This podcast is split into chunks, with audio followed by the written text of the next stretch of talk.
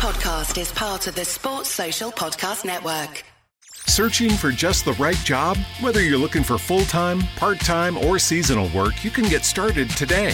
Amazon Jobs offer the whole package with great pay and flexible shifts that allow you to choose when and how much you work. Find a warehouse close to home and discover the role that works for you. To get your application started for an hourly job, go to amazon.com slash apply. That's amazon.com slash apply. Amazon is proud to be an equal opportunity employer. It's the bluest room in town. Yeah, they're actually funny,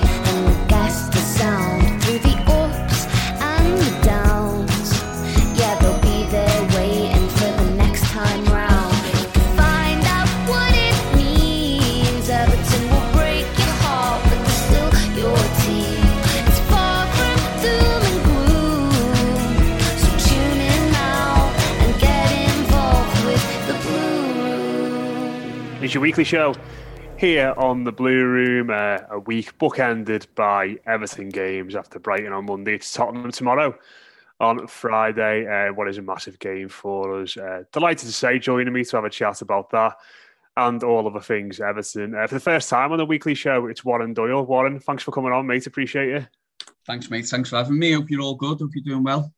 Yeah, uh, this show will d- probably be a bit different to mailbag. Um, I'll, I'll be fine now. Found that so far. Do you know what? I have done a weekly before. If you remember, it was the one when we. It was on a Friday bit- night, wasn't it? Yeah, we- a bit of a different one. Yeah, so it's, I know it's not the same as this, but yeah, it was uh, something similar anyway to prep me for this. So, all Spirits good. were a, a lot higher then, weren't they? After that, that West Brom win, Yeah, we were all dreaming of higher, yeah. being third or second in the league or something like that. And Dave Downey joins us as well. How are you doing, mate?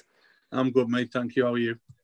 Not too bad, not too bad. A bit apprehensive about this game uh, tomorrow, but just sort of starting off on some other things that are different from from Everton. I don't know if either of you saw this today, um, but the No Context Everton Twitter account shared a picture um, of I think it was Nest in Brixton and a customer review, and somebody had used a picture of of Leighton Baines as their image on it. So Leighton looks like he's moved down to Brixton and has got really good home central heating system uh, set up in his house down there. I was, I was just wondering, uh, it got me thinking, has anyone ever used your picture for anything that wasn't necessarily of you, or have you been mistaken for anybody else in particular? Come on, Dave, it must have happened to you a few times this on Twitter. Yeah, but nothing legal. Do you know what? I, I actually, I'm, I'm normally good at these ones off the top of off, off the top of my head, Matt. But um, well, there's only uh, an advert for going to court, maybe, or something like that. I don't know. so something that um, something that you don't want to be associated with, people will probably use my my photo for. I think, Matt. Fair Um, enough. I'm, trying to think. What, what, what was it? Do you know? The only thing I can think of that comes close to answering this question is probably completely irrelevant, come to think of it, but I'll say it anyway. I was in, uh, and you can no longer find this on the internet as well before people start looking, but I was in at Walker's Crisps advert.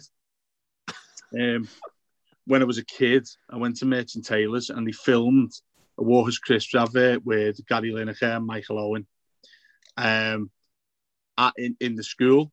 So, like, as kids, we were sort of told don't approach them and nothing like that. And, like, obviously, kids being kids, everyone was trying to find them, get the photo with them and their autograph and all that. And um, they picked a group of us and said, Do you want to be extras in it effectively? So I was like, Yeah, get in. We're going to be on the telly and all that. So we sort of got the, the afternoon off school. And in the advert, Michael Owen gets absolutely destroyed by a lot of the rugby players um, who were like, obviously, the grown men coming for the day, actual actors. Um, and we were meant to be the kids in the crowd, sort of screaming and cheering them on.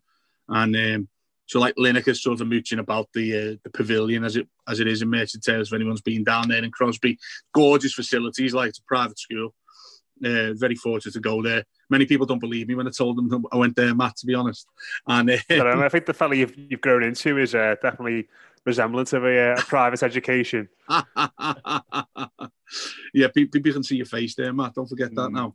Um, and yeah, so like you know the way in, in those old adverts. I mean, I'm talking to a certain generation of people here, maybe because we have a lot of younger listeners. But um, essentially, it was Gary Lineker chasing after Michael Owen um, because he robbed his crisp and stuff like that. Little quirky storylines like that, and um, yeah, it, it took place at the school, and and he there was a big pavilion right behind the football pitches because obviously being a private school, all he ever the only sport they knew was rugby and cricket.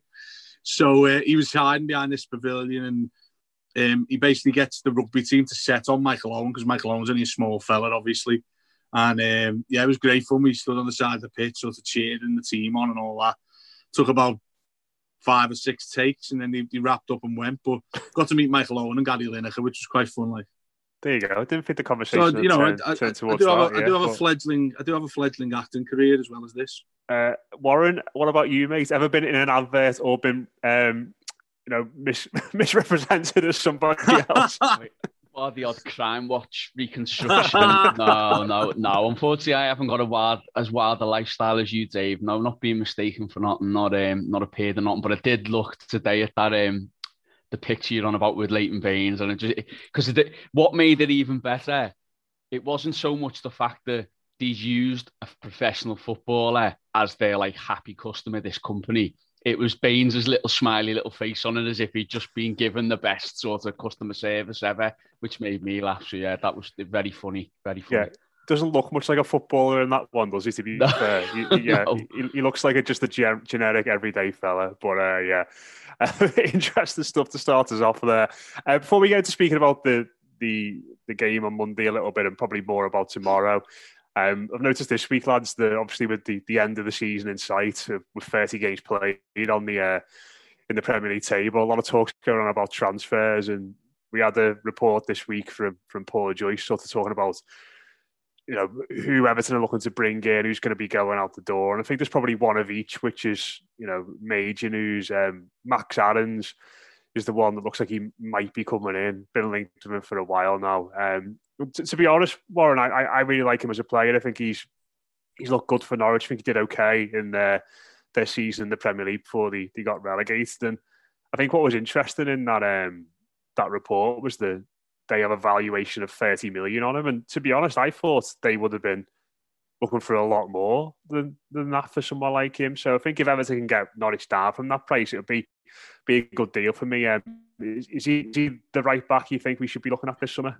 he's one of the ones that I've definitely, as you said, watching Norwich, especially this season. I know the championship's a bit of a different level, but I think Norwich have been. We can see the way that the way they're winning games, you know, more than comfortably.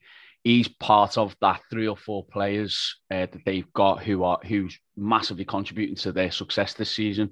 We definitely need the right back. Coleman's coming to the end now, um, and whenever Coleman's been out, we haven't been able to quite replace that whether he's been injured or whether he's been suspended, whatever it might be. We haven't been able to quite replace that threat down the right hand side as we've got on the left hand side. So it's definitely a position we're looking at. In terms of the fee, 30 million, I mean, six months ago, you would have probably looked at that and thought that's well overpriced. But when you look at Godfrey now, who we signed for what, 20, 25, something like that, that's Yeah. looking like an absolute bargain now. So if Max Aarons can come in and perform like he's done for Norwich and make the step up in the same way that Ben Godfrey has, which you kind of don't doubt him in doing that. Max Aarons, if he did make the step, he's already played in the Premier League before, so it's not as if he's a stranger to that level. Uh, England under 21 international as well, I think, also. So 30 million, I know it sounds a lot, but probably in six months, 12 months' time, if he's performing at the level that Godfrey is for us now currently, 30 million will look like a snip. Yeah, uh, David, I don't know how much you, you've seen, but I think it's it's his age as well, isn't it? I think he's still only 21 and doesn't turn 22 until um, Mm. it's either December or, or January. Um, I think I think Norwich do a pretty good job. I know, I know Godfrey didn't come through the academy. They signed him, didn't he, from, from York, and he's, he's been out on loan. But it feels that when players come through there, they tend to be of, of, the right sort of stuff and have, the right sort of value. Certainly with with Farke there now, who seems like a, a really good man manager. But but I think he's a really good player and could have a, a massive impact for us if we did get him in. I do as well. I think you know people are going to make the obvious association with Godfrey, aren't they? Obviously, same club. I think they're good friends as well, by all accounts, from what we've seen from Godfrey as well. But I mean, it, it's certainly one of the one of the areas of the pitch that's in dire need of uh, improvements and, and recruitment, isn't it? Because as much as we all love Seamus, and and it's, I think it's difficult, Matt, to have this. He's been playing of- well recently, to be fair, as well, hasn't he? yeah, but I think Coleman. and, and this this what this is what makes the conversation a little bit more difficult, I think, Matt, because it's hard to associate getting a new player without disrespecting the one that's the current incumbent, if you get what I mean. And and that's what I think is difficult with, with Seamus because he's still got a lot to offer. I prefer it to be a situation not too dissimilar to Baines, actually, in terms of he's still more than capable of starting games and playing games for Everton, but he's not necessarily the first choice. And it's not, I wouldn't go as far as saying it's cha- a changing of the guard, but let, let's say, you know, best case scenario now, I think this season is for Everton to get in the Europa League, maybe. Say that happens, nothing wrong with having two, you know, first choice right backs to play. Um, and and and this this lad looks the real deal. When I've seen him for Norwich, and I watch a lot of football league stuff now, just to do with the day job, um, and he looks like he's got every single attribute you want. Um, it's interesting, isn't it, this sort of Norwich link? Because obviously we had Jamal Lewis as well, who went to Newcastle, hasn't quite done it there because they've got their issues, of course. We've got Godfrey. I mean, it seems to be up, there in East Anglia, it seems to be the breeding ground for top class uh, future England defenders, doesn't it? But yeah, I mean, I, would be all for it. I mean, the, the, price tag I think will be quite considerable given the other clubs we've heard mentioned alongside his name. I mean, Bayern Munich were the front runners at one point. Now looks as if we are. Arsenal um, linked to him really strongly last summer as well, weren't they? Exactly. And look, I don't think it's any secret nowadays. It's not, you know, clubs now will readily go and have a look in the championship. It's something I think we should probably should have pro- profited from a long time ago. Um, we did obviously with Cahill, Lescott, those sort of moves, but that sort of conveyor belt of talent never really continued in our particular perspective. It'd be nice if we did that because I think that's where you do get a leg up on the elite teams in the Premier League because the first place they're going to be looking for transfers is the continent. It's not going to be a league below. So I'd, I'd love it to happen. I, I really would love it to happen. I think when I've seen him play, he's got everything you want in a right back, a modern right back, can charge on down the wing, can defend, coming and joining his mate Godfrey, hopefully. It, it's everything you want in a replacement right back who's going to be at the football club for a considerable amount of time. And then, you know, it, will give the all the sort of sell on value fans a bit of a, a bit of a pat on the back as well, won't it? Much yeah. the same way Godfrey has. We had a conversation, Matt, didn't we, on a pod a couple of weeks ago, which didn't go down too well on Twitter when we said if you're a club that's in desperate need of a top quality defender, fullback, utility man at the back, you'd absolutely be looking at Ben Godfrey this summer. Now, that wasn't to slate Everton's ability in keeping him. That was a compliment to Ben Godfrey. But it just shows you the going and doing that. And let's look, he, still costs 25 million. Aarons is going to cost a similar amount, probably maybe a little bit more. Um, these are investments, and that's what we need to see them as you know, long gone are the days of, of us getting players, young players, into the first team and thinking that out of loyalty they're going to stick with us for years and years and years if we're not good enough. So it lays the gauntlet down for the club as well. I think, you know, we're going and spending, investing that much money in a young player to come to us, like we have with Godfrey. He's proven that he could potentially play at a higher level than what Everton are at right now. Challenge for him is to try and achieve that through playing for Everton and doing well for Everton. Challenge for the club is then keeping him or if not, you cash in big time.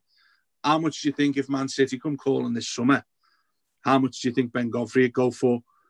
You're at least looking at doubling your money, and that'd be a, probably a little bit of a slap in the face to Everton, wouldn't it? So that's how we need to start looking at these deals.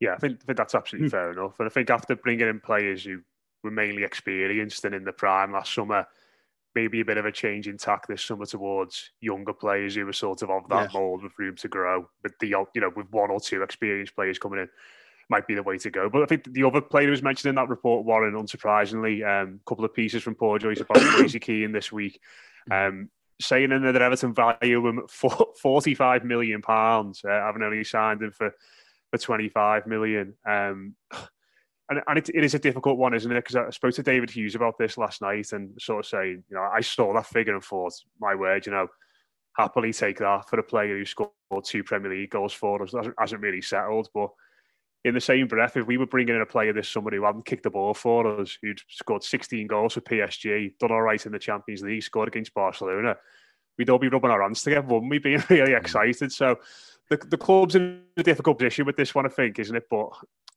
I thought maybe, maybe they're not because it, it, it, could be win-win, couldn't they? In that regard, they're either going to get a really good young player in the squad, or they're going to make a near twenty million pound profit if they get an asking price.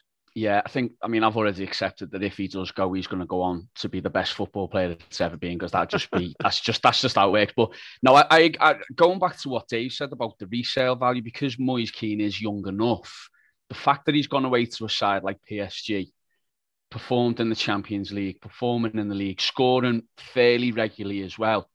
We can sell him on. I don't think it's going to work out for him. I'd love it to. I think the majority of Evertonians actually really want it to work out for him as well. I think when he scored his first goal, I think everyone was delighted with him because we were like, right, this is the this is where the kick starts now. And it just for whatever reason hasn't worked. He maybe hasn't settled in in the country. Um, I think things that have been said about him prior to him signing for Everton, as he signed for Everton, maybe haven't helped about his reputation in Italy, things like that. So maybe it's one of those cases where it's best for all parties if he does move on. And if you've got a club like PSG, I also read a report saying yesterday that they are now in a prime position going forward to really fully invest even further in this squad to become a sort of like Madrid were with the Galacticos to go forward and really have some spending power. Now, if you're Everton and you're Marcel Brands and you're reading that or you hear of that, you're not going to go out to PSG and the, the, the you know whoever does their transfers there and say to them, well, we just want this or we just we're going to hold out for top dollar. And another thing, what Dave said before about his age and his selling, that's exactly what we've got with Moise Kean. So sadly, it probably doesn't look like it's going to work out. Maybe there's still a future for him. I don't know. We're not close enough to the club to know that what people are thinking inside the club. But if he does move on, I would fully expect Everton to really hold out and dig the heels in and get the most for them, which is probably the best scenario, I think, at the moment, as far as he's concerned. Yeah, I, I, I tend to agree. And I was sort of watching him on Tuesday night, Dave, when he came on in that ridiculous game between Bayern and PSG. Just a, a you know quality wise, one of the best football matches I've seen for for a long time. And, and PSG are in the position where they have to try and protect the you know the one 0 defeat because you know they're still going through and Bayern were pushing forward. And when I seen Kean coming on, I thought, oh, he's going to bring him on for you know one of the strikers. But, but Pochettino put him on the on the left wing, and he was he was charging back and covering the, his full back, and you know working really hard for the team. And I sort of sat there and thought, that's just not something you do at Everton. That's that's that's one of the only thing. That, that's one of the things you do when you've got Neymar and Mbappe in the team, and you've got to be one of those you know supplementary pieces and be a facilitator for them. And you've got them staring at it if you if you're not if you're not doing the work mm. for them. It's not something you do at Everton when you're playing you know mid-table football alongside a couple of good players, but mainly average footballers. And I think you'll probably find it quite hard to, to leave that behind. And maybe with, with that in mind as well, it's probably the best thing for his development because it's it's clear that by doing that, he's becoming a more rounded footballer as well. You, you talk about Kean, yeah, yeah, yeah, yeah. Sorry, um, yeah. I mean, it's. I think that there's so many romantics, small art amongst us, um, me included, really, who would love for him to come back and Everton sort of take everything that he's done at PSG and turn him into something that is going to be magical for us in the Premier League. And he fires Everton to the Champions League and we keep him for years. Unfortunately, football's not like that, is it? And I tell you what, he has proved the PSG, Matt, is a hunger and a desire that I think many people doubted when he was at us. And I think that's such a, a huge thing for the kid. I think he's gone up a lot in people's estimations. They wouldn't care to admit it because I think I think many Evertonians are like, well, if he doesn't cut it at Everton, then he's not good enough for, for anyone. Um, and PSG could go and win the Champions League. He could go on and score the winner.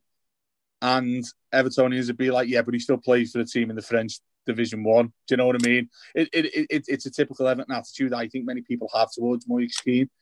Um, look, at the very least, he should pocket Everton a lot of money that we can go and invest in, like the likes of Aarons, who you've spoken about there as well.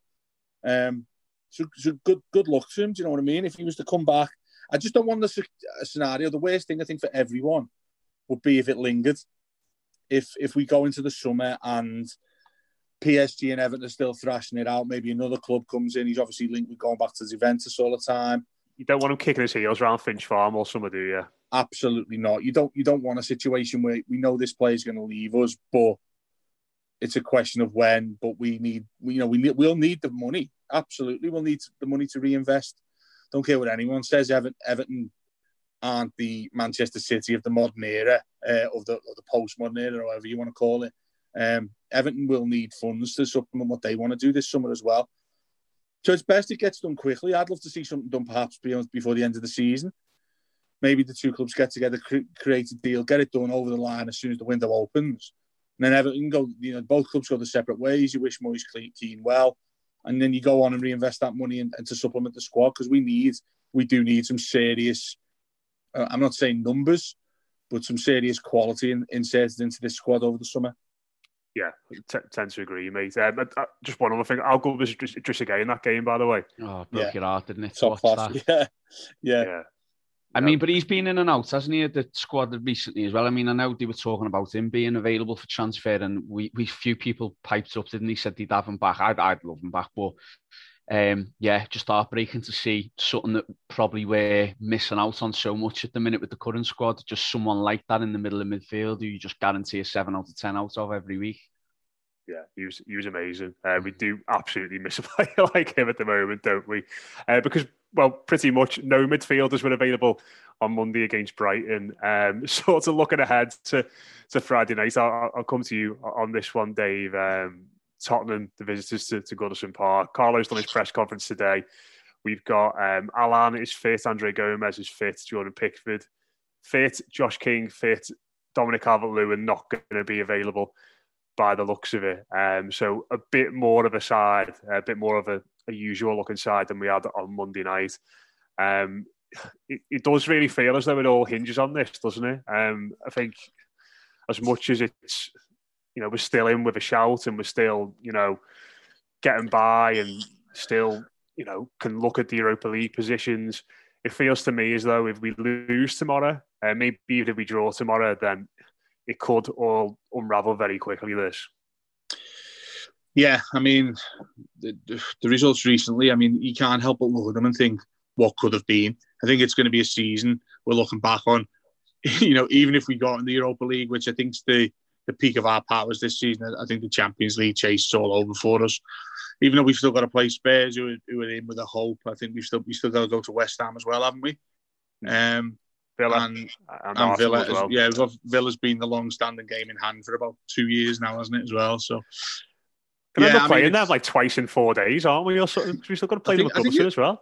Yeah, because we're running out of time, aren't we, to fit it in? And I know they normally put it at the end of the season, but we played them at Goodison at the end of the season anyway. So, yeah, I mean, I'm going to reflect on this one uh, uh, as what could have been this entire season, and I personally starting to feel it's too late. Um, for the for the Champions League, obviously for the Europa League, absolutely not. But I just get that sense, and we've done this before in the past when we've had good seasons, particularly under Moyes, when we've got into the, in and around the top four, we've never been able to kick on that final over that final hurdle, and it, it feels to me that's going to be the case again. So disappointing, obviously, given the, the opportunities we've missed. That that's what I'm going to regret the most from this season. And then and I think we play a Spurs side that they're in turmoil. I think Mourinho's probably on his on his last few days with them over the last couple of months. Maybe they see it out till the end of the season. Two teams, I think, Matt, who probably know that there's inevitability towards the end of this season, yet they're probably going to go, go into it on the sort of falsehood that the winner could potentially still get the Champions League. And I don't think it's going to happen for either of them. I think we get Europa League. I think everyone will probably be content with that as a follow up season to last. Would I be happy with it? I don't know. It, it, it seems, Matt, we always seem to end up annually. You know what I'm going to say here? Is that grand old debate we have every single year, seemingly, where it's do you want to be in the Europa League, which probably affects or is detrimental to the Premier League progress next season? Or do you not want to be in it and try and kick on and get in the Champions League next season, after hopefully a really good summer. That's the dilemma I think we're going to be faced with. Yeah, and sort of looking at it's a bit of a weird feeling going into this one, isn't it? One because it's it's the Friday night, and I think for the first time in a while, once we played this game, we won't be able to say, and we've got a game in hand on all the yeah. on all the teams above us for the, for the first time in a while, which will be nice. But obviously, it's a Goodison Park as well. But you sort of got to look at it and say Spurs, as Dave mentioned there, are having a bit of a tough time at the moment as well. I can't imagine it being a great game. I think it's going to be two sides that are being very stodgy. But I mean, of, of, of those players coming back in, or who, who fit again. Who, who do you see coming back into that side? Is it a case of just get them all back in, Pickford, Allan, Gomes? I think it. I think it's needs must, isn't it? Um, I think yeah. I think the, out of the injured players return, and I think we'll see, a, if not all of them, um, certainly two, three of them out of the four. I think who are returning and coming back. I think it has to happen in a way. I think, um, yeah, it's it's been really frustrating. I, I sat here a few weeks back with yourself and, and a few other people, and we were chatting away, and we were talking about how this has been a brilliant season. It's it's really positive. For me, I think what's made it feel probably a little bit negative or, or that we seem a little bit down as Evertonians at the minute is a couple of reasons. And one reason is the fact that Leicester, not so much Leicester, but Leicester and West Ham, how well mm. they're doing. I think if they weren't in the equation, I think we'd be saying, you know, it's still a good season. I think the fact that we've seen West Ham, who've come from absolute nowhere to play as well as they have been, um, that's made us that sort of put us down a little bit to think, well, hang on, why can't why aren't we doing that? Why are we going away to Brighton and only getting playing, you know, terrible football, which let's be honest, it was. It was an yeah. awful game. And why aren't we sort of still clamoring?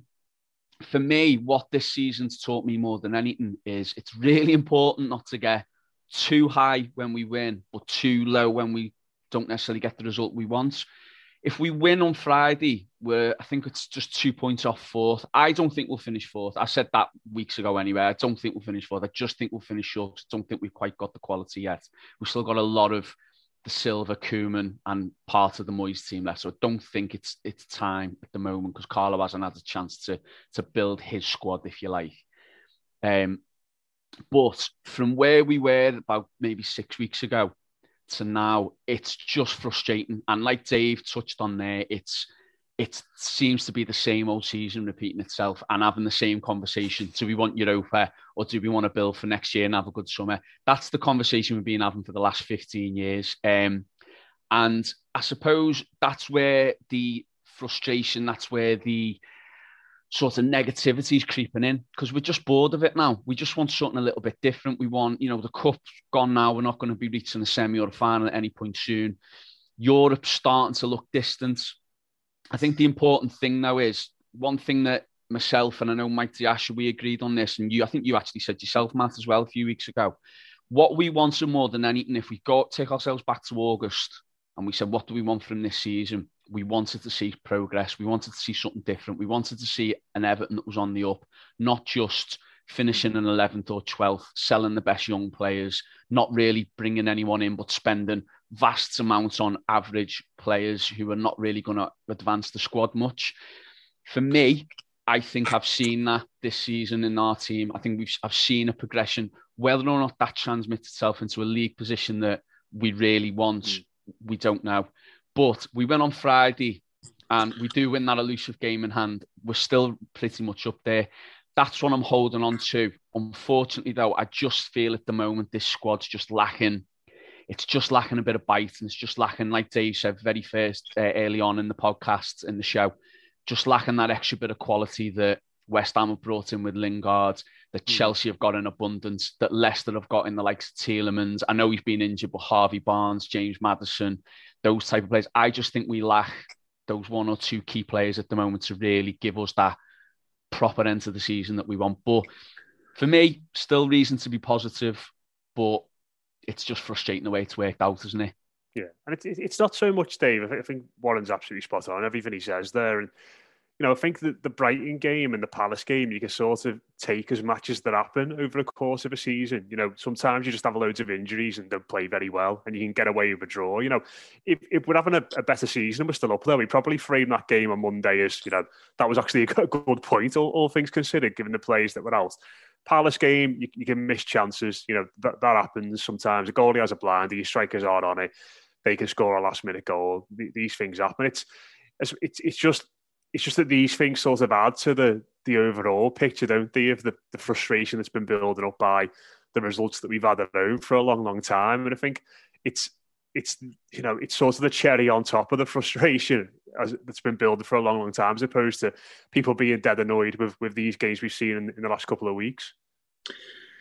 Yeah, I mean, it, it's funny, isn't it? Because I was only looking the way people have, have been speaking about this season, and obviously there'll be a disappointment, a relative disappointment if we don't get in the Champions League.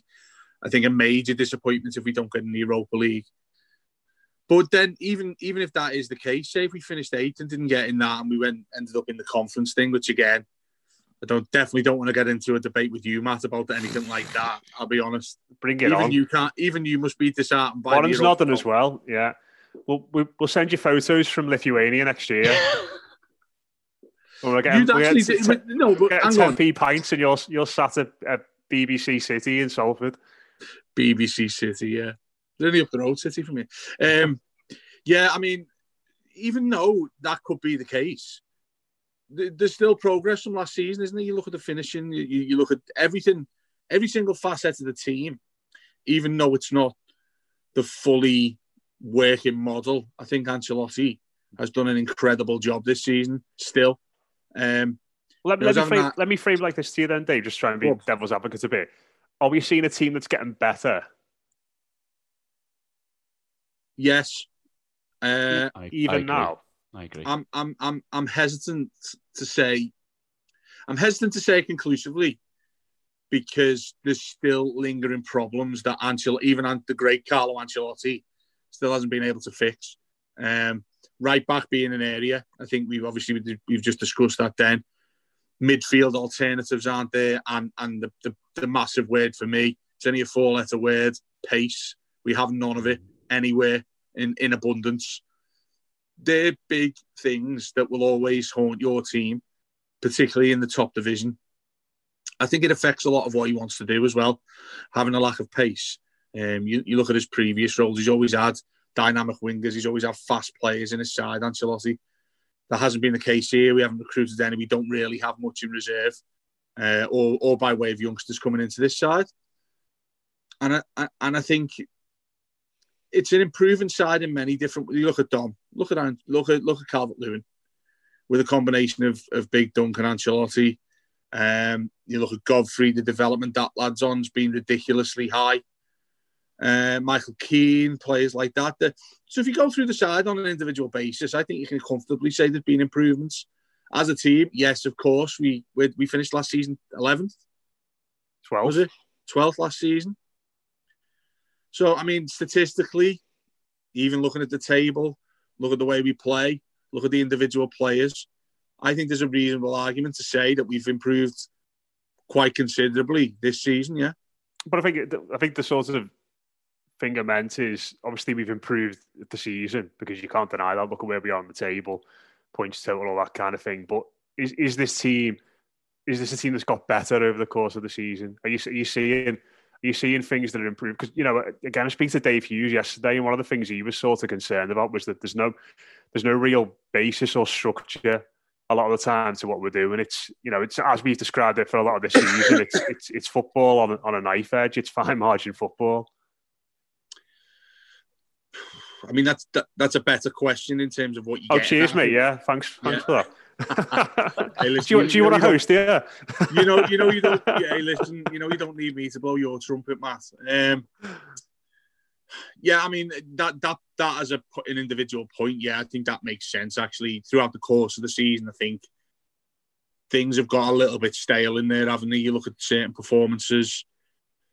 We we we still have this knack of going through games of football where large portions of the match in, in, in itself go by without Everton doing anything, without laying a glove, without without even conceding possession and things like that. And that, that's that's more frustrating than if we were a side that, you know, consistently played as a side that maybe gets 25, 30% of possession in a game, but was really good on the counter. Think Wolves. Think think Wolves. Everton have been like Wolves at, at times, I think. Probably without the penetration they've got in certain players, they've able to to rely in terms of pace, like I've just said. But yeah, I'd go along with that then, Matt. If that's what you're insinuating, I would say it's flatlined a little, hasn't it? I, th- I think that trajectory we've all thought we've been on, it's perhaps been a little bit of false, false hope, maybe a little bit of false dawn. Those sort of terms we're used to saying with Everton over the years. Um, I, I, I get what you're saying, or get what you're insinuating, um, or getting what you want me to say, maybe. No, well, Yeah. I mean, I'm not. I'm not certainly saying sack the manager Oh, or anything like that by, no, by, no, no, by any means. and- but But the thing is, this is because of, of a lot of reasons that aren't Ancelotti's. Um, they're not wholly, most of them aren't Ancelotti's fault, are they? If we're honest with ourselves, you know, you look at the squad itself, it desperately needs improving. You look at the quality of the squad. Where would you put the quality of the, the squad, Matt? Top seven? Mm, not for me. Probably where we are, I'd say eighth. Correct. Yeah, eighth or ninth. And I, I, I just, I'm listening and I do agree with you both, but I just think, whereas, like for instance, the Doucouré, I think he's just been a huge miss because that's the bit of Yeah. legs we've had, we've missed in midfield. And you're hoping, I know this is probably unfair to put on him because he's been out for so long, but when Gbamin came in for that one game, you thought, right, we've got sort of a replacement for Doucouré till or he can play them three or four games till Doucouré comes back in. He gets injured again, and we haven't got that other player who can do the Doucouré job or the Doucouré role, if Yeah. you like. I think what this side's depended on is that our spine has been fit. So when a Rodriguez gets in, James gets injured, we we suffer massively creatively. Uh, creatively, we're seeing now with Dom injured that there was a couple of times on Monday when the ball's gone in the box, or we've had to hit long on the occasion, and it's not sticking because we haven't got Dom up there.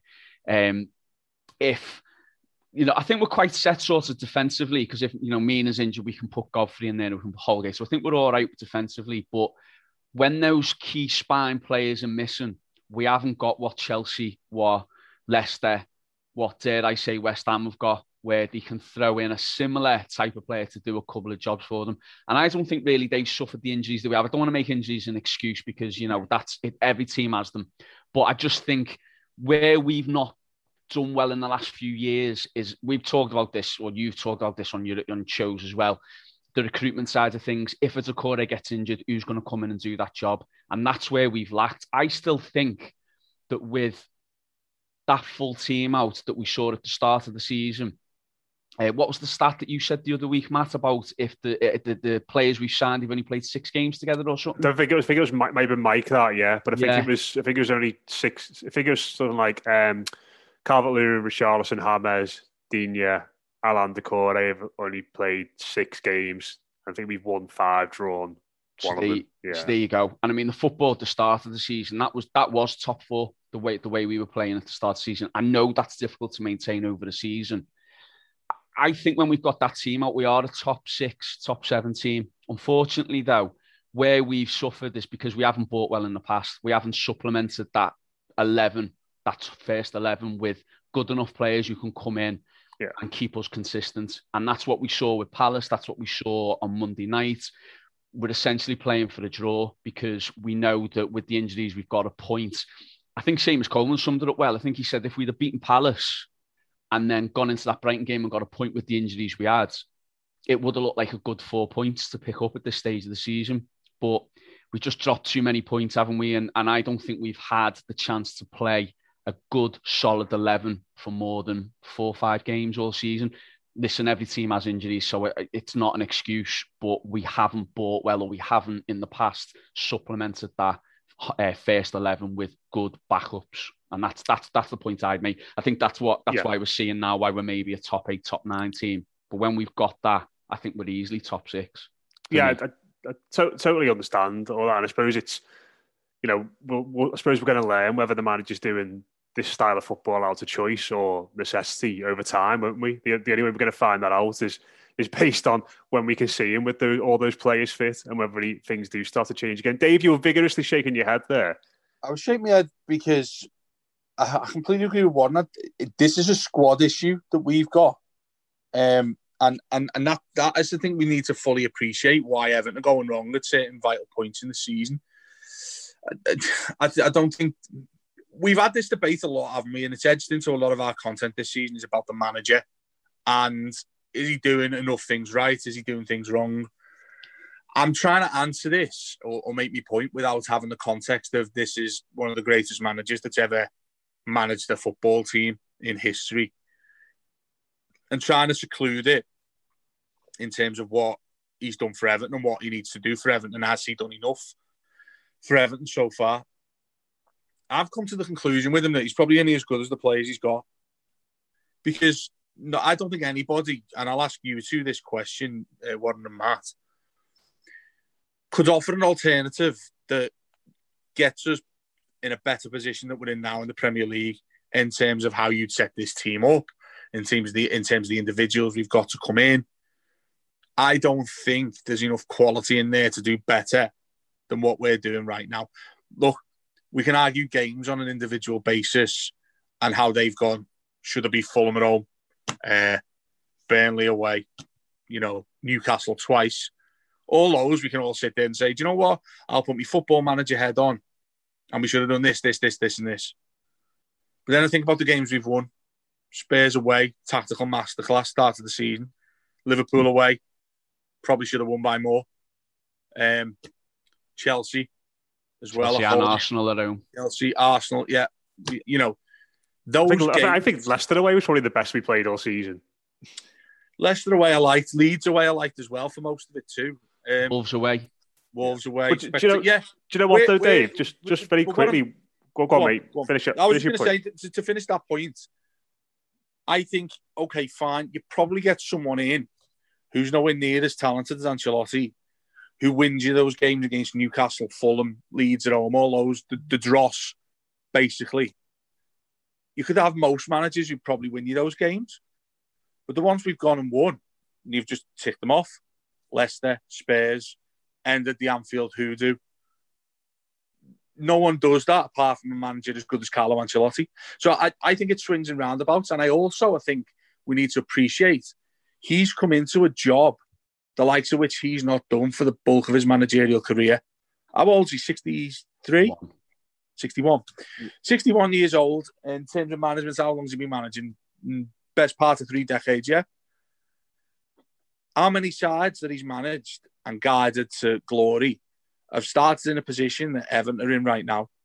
He's come into essentially a mid-table side that's got the expectations of doing much better.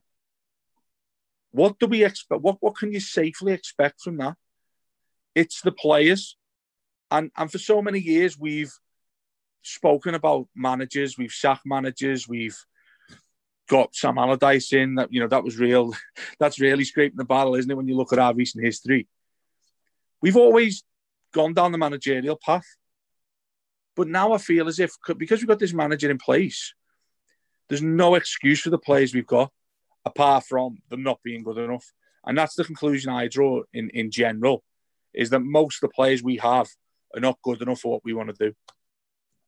Yeah, why don't you you agree with that as well, mate? I, th- I think you, Dave's made a, a more succinct point than I was trying to explain. Definitely, I think what Dave is saying about how he's only as good as the players he's got. I think that applies to obviously most managers, except the odd few who can, like, let's be fair, Moyes, who's doing it at West Ham this season, he's got them playing out of their skin. What I would ask you then, Dave, in, in response to what you just said there, do do you are you excited by where Everton could be in two, three, four years with Ancelotti? Because I look at what he's done this season with probably three, four of his own of his own players. This isn't his squad yet. I'd like to think, and I'm listen. We're all we all we all live in hope as Evertonians. We've been living in hope for 25 years, 26 years, haven't we? I live in hope that in two, three years' time, the squad that he builds or the team that he builds is going to be worthy enough of us competing at, up, up at the top end at least. Not saying winning titles, not saying winning trophy after trophy, but competing. That's all we ever ask for. I think again, going back to a point I made earlier, I think what's heightened our expectations this year is we've seen that blinding football at the start of the season. We've been fourth, fifth, sixth for the majority of the season. We've then seen, uh, sorry to harp on and go back about it, but we've seen the likes of West Ham and Leicester who we probably don't see as our equal in terms of the whole size of the club, tradition, yeah. history, all that sort of stuff. Do, let's face it, better than us this season. And we're scratching our heads going, how has this happened again? my, as I say, going back to what you were saying, Dave, are you excited by where we could be in three years' time as opposed to just a year and a bit under Carlo when he's had one transfer window as well? Oh, massively. Absolutely, I am. But the, the thing where there's an unknown about that question for me is that how many of those players that we have now are going to be on that journey with us? And, and, and that's why I do have a massive amount of optimism with Carlo, no no doubt about it, but also a hint of caution because there's still an overhaul that needs to happen there. Maybe not over one summer like we've done in the past and shot ourselves in the foot by spending silly money on silly players. But in terms of a genuine transition over the over that amount of time you're talking about, Warren, that we get mm. to say we get to say if you put stick in the stick in the sands, Bramley Moore, where do you want Everton to be in Bramley Moore uh, by the time we get there? Realistically, how many of those players, ages aside, do you think are good enough to lead us out there if we're to still have Ancelotti as our manager? I, I don't think there's that many. No, I, I and I do agree with you. What I think the point again, and it's it's very much in what you're saying is, it's got to it's got to be allowed time, and I think Correct. because because we've got to allow that time, and it, it's difficult. It's difficult because we want success yesterday. I know that, and we've been we're starved of it and we're dying for it, but if we just bring it back to this season, this season alone, we're, we're yeah. saying we're saying to ourselves, right, we're going to allow for three, four years. We're going to allow till we get into Bramley Moore to see what Carlo can do with this team. But we've got to deal with this season first, and we've got to see where we end up this season. If we just put this season on the table for what we've done, I still have seen for me progress. We might not get where expectations want us to get. But if you'd have turned around to me in August and said, you will be and we do this all the time. And I know there's going to be people banging their heads and screaming at me now when I'm saying this because it's the same old Evertonian arguments every single year. But if you just said to me back in August, you'll be win your game in hand and you're three points, two points, whatever it is, off fourth. God, we'd have all taken that after yeah. what we saw last season. So for me, just as this season, if you put this season in a box, I've seen progression. And all I ever asked for in the last year or two, since probably Allardyce, when we I felt that that was when we hit sort of rock bottom really. Yeah. Um, we just want to see progress. Now, when we go to next season, if you to ask me in August, next say we finish eighth this season, you go to me, Dave or Matt, what do you what do you want from Everton this season? I'd be hoping for two and a half years after being under, using your word there, Dave, one of the arguably one of the greatest managers there's ever been in football. I would expect us to be top six. And I, I don't mean that to put pressure on the team. I don't mean that to raise our expectations. But with what we've got, what we've been given, the manager we've got, that's what we want and that's what we should be aiming for. And again, that's when I think two, three, four years down the line, that's when we'll see hopefully the real Everton, the real Carlo. But if you put this season in a box alone, I've seen progress. And that's the argument that I suppose I was trying to make. No, I yeah. think that's spot on. I, I think that's a really good way of, of putting it, Warren, because I Matt will answer differently to this because he loves the Europa League, but I don't care. If if you would say to me, in four years' time we get, or like you said there, maybe in, in next season, year year after, we're top six. That's genuine signs of tangible progression, isn't it? Because we've improved on the league. Between now and then, or between when Everton get to Bramley Moore, say, and that's when we force we're on all fighting on all cylinders, really genuinely challenging for Champions League places year on year consistently. To me, it doesn't matter as much what happens in between that intervening time as long as we don't get, you know, considerably worse. Because I appreciate exactly what you've said in terms of it being a long term build. And the, I think the cynicism. I, I, the I, cynicism I think that's how they're thinking about it. With, no, but what, what I'm, what I'm going to say is the, the, the cynicism I think many fans have is all we ever talk about when we get a new manager is four year plans, three year plans. It's going to take time. We've got to start again. It's year zero. All of those phrases people come out with. For once, I think this is where it's actually relevant because the the, the, the precious commodity we've got is Carlo. So therefore, you, if you put him front and centre, because him coming into me, Matt, in general, in the last 18 months, has completely changed the dynamic of what Everton have been about as far as I've been alive. And that is you've got a manager that's more than good enough and players that aren't.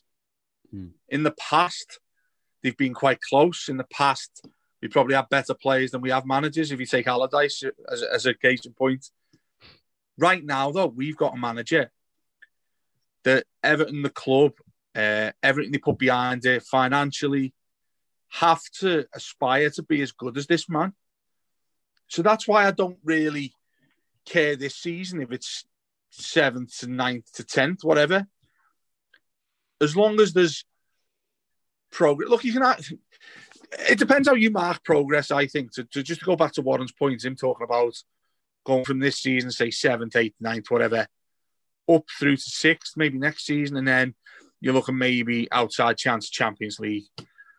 I don't feel it has to happen in a linear capacity, whilst understanding that that is essentially what fans ask for these days, is that it has to happen on a trajectory. I think in Carlo's case, to me personally as a fan, it doesn't matter which way he does it, which road he takes. It's the destination that's all important.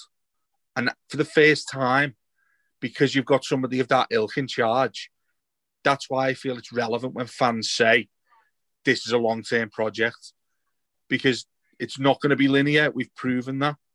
We'll, we'll lose players that we don't want to lose. We'll sign players who won't be good enough. That's how football works.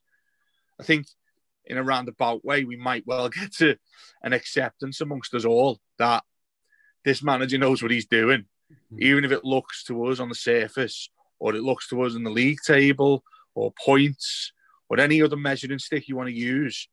You have to put your faith in this man and hope that he gets us to the destination because every other way we've tried has fell on its face.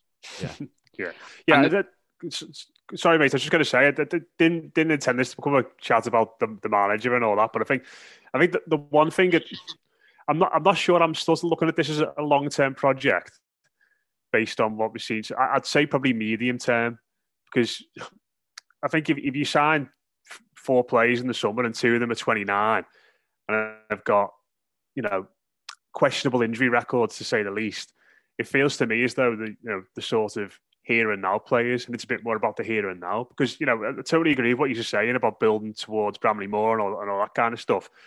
Realistically, you know, Doucouré will be over thirty by then. Allan and Rodriguez probably won't be at the football club. Godfrey will still be here if, you know, as Dave mentioned earlier on, City haven't come in and, and signed him in a few weeks' time for 60, 70 million or whatever. So, if, but it just feels as though that sort of that dynamic, and this is just how I'm looking at it, but I sort of feel as though in my head as though this is a medium term thing. And with that in mind, it probably, you know, emphasizes the need to do well now. Um, but we'll move on very quickly because we went off course massively there. Uh, if, Carlo's that good, Dave, how's he going to get us past Spurs on Friday night? Tell us. Well, I mean, look, you, you, you're playing a side that's got more troubles than us, even though they're above us in the league, really, aren't you? Um, they they've got all sorts of troubles, haven't they? Because there's the, the financial cost that comes of getting rid of Mourinho, which I'm pretty sure what you'd say 89, probably upwards of 90% of Spurs fans would want right now because it's coming apart at the seams. They've got a Carabao Cup final, which might well be the final nail in the coffin in many ways. If they don't win that, if he does win it, it probably makes it a little bit more awkward for them, doesn't it? Um, because he's delivered them that long-awaited silverware. Same with us, really. I suppose you can compare it if if Mourinho wins that long awaited trophy with Spurs, it's like comparing it to Allardyce winning the FA Cup with us. What would you do then? maybe, maybe, not that severe then. Um, Are we going to see Josh King start up front at last? I don't think we'll see Josh King again, mate. If I'm honest, I don't. I, I just think it's one of those moves that all the best intentions of the world were there for this to work out. Good player, good Premier League player, season pro. It just seems to me we've been sold a bit of a dud and and you know it doesn't take much to look into the finer details of that deal and it, it looks as if it's been that sort of bespoke that it's basically there that neither party really lose out if he doesn't play um because there's look I'll tell you right now I've put my house on it Everton aren't signing him in the summer so unless you you've got major injury concerns which we aren't far away from by the way in the striking areas then I don't see him getting the game uh, Warren, how do you see it going tomorrow night, mate? Um, I'm one of them. I'm I'm eternally positive until it's five minutes before kickoff, and then it's all doom and gloom. Um, I think we're probably playing them at a good time. I think if if we're hyping this game up as whoever wins has still got a shot at Europe, it probably means more to.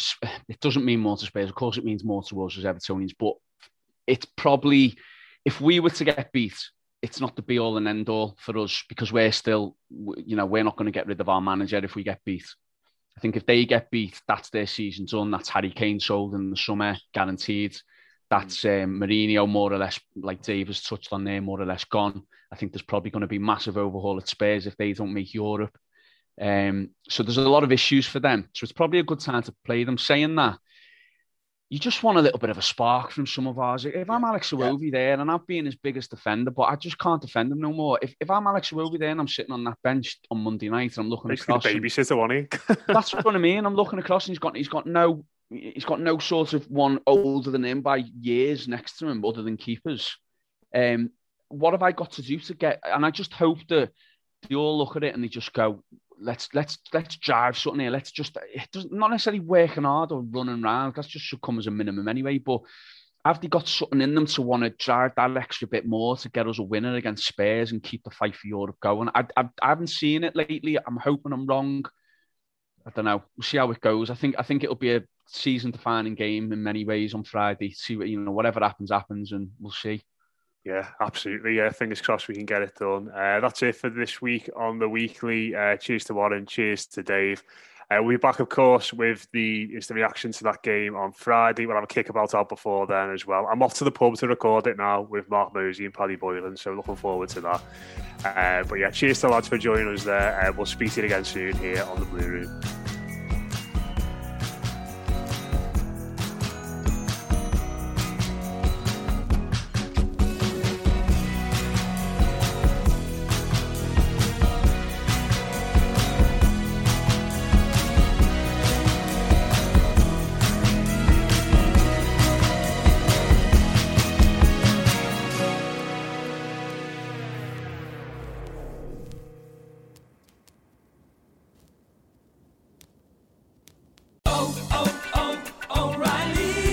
This is Claudia's O'Reilly Auto Parts story. I had just moved to a new city and barely even knew where the grocery store was yet. When my car wouldn't start one morning, I didn't know who to ask about local shops. But I remembered a name from back home O'Reilly Auto Parts. I called and they pointed me to a great mechanic just down the street. Now I feel a little more at home. Oh, oh, oh, O'Reilly Auto Parts. Sports Social Podcast Network.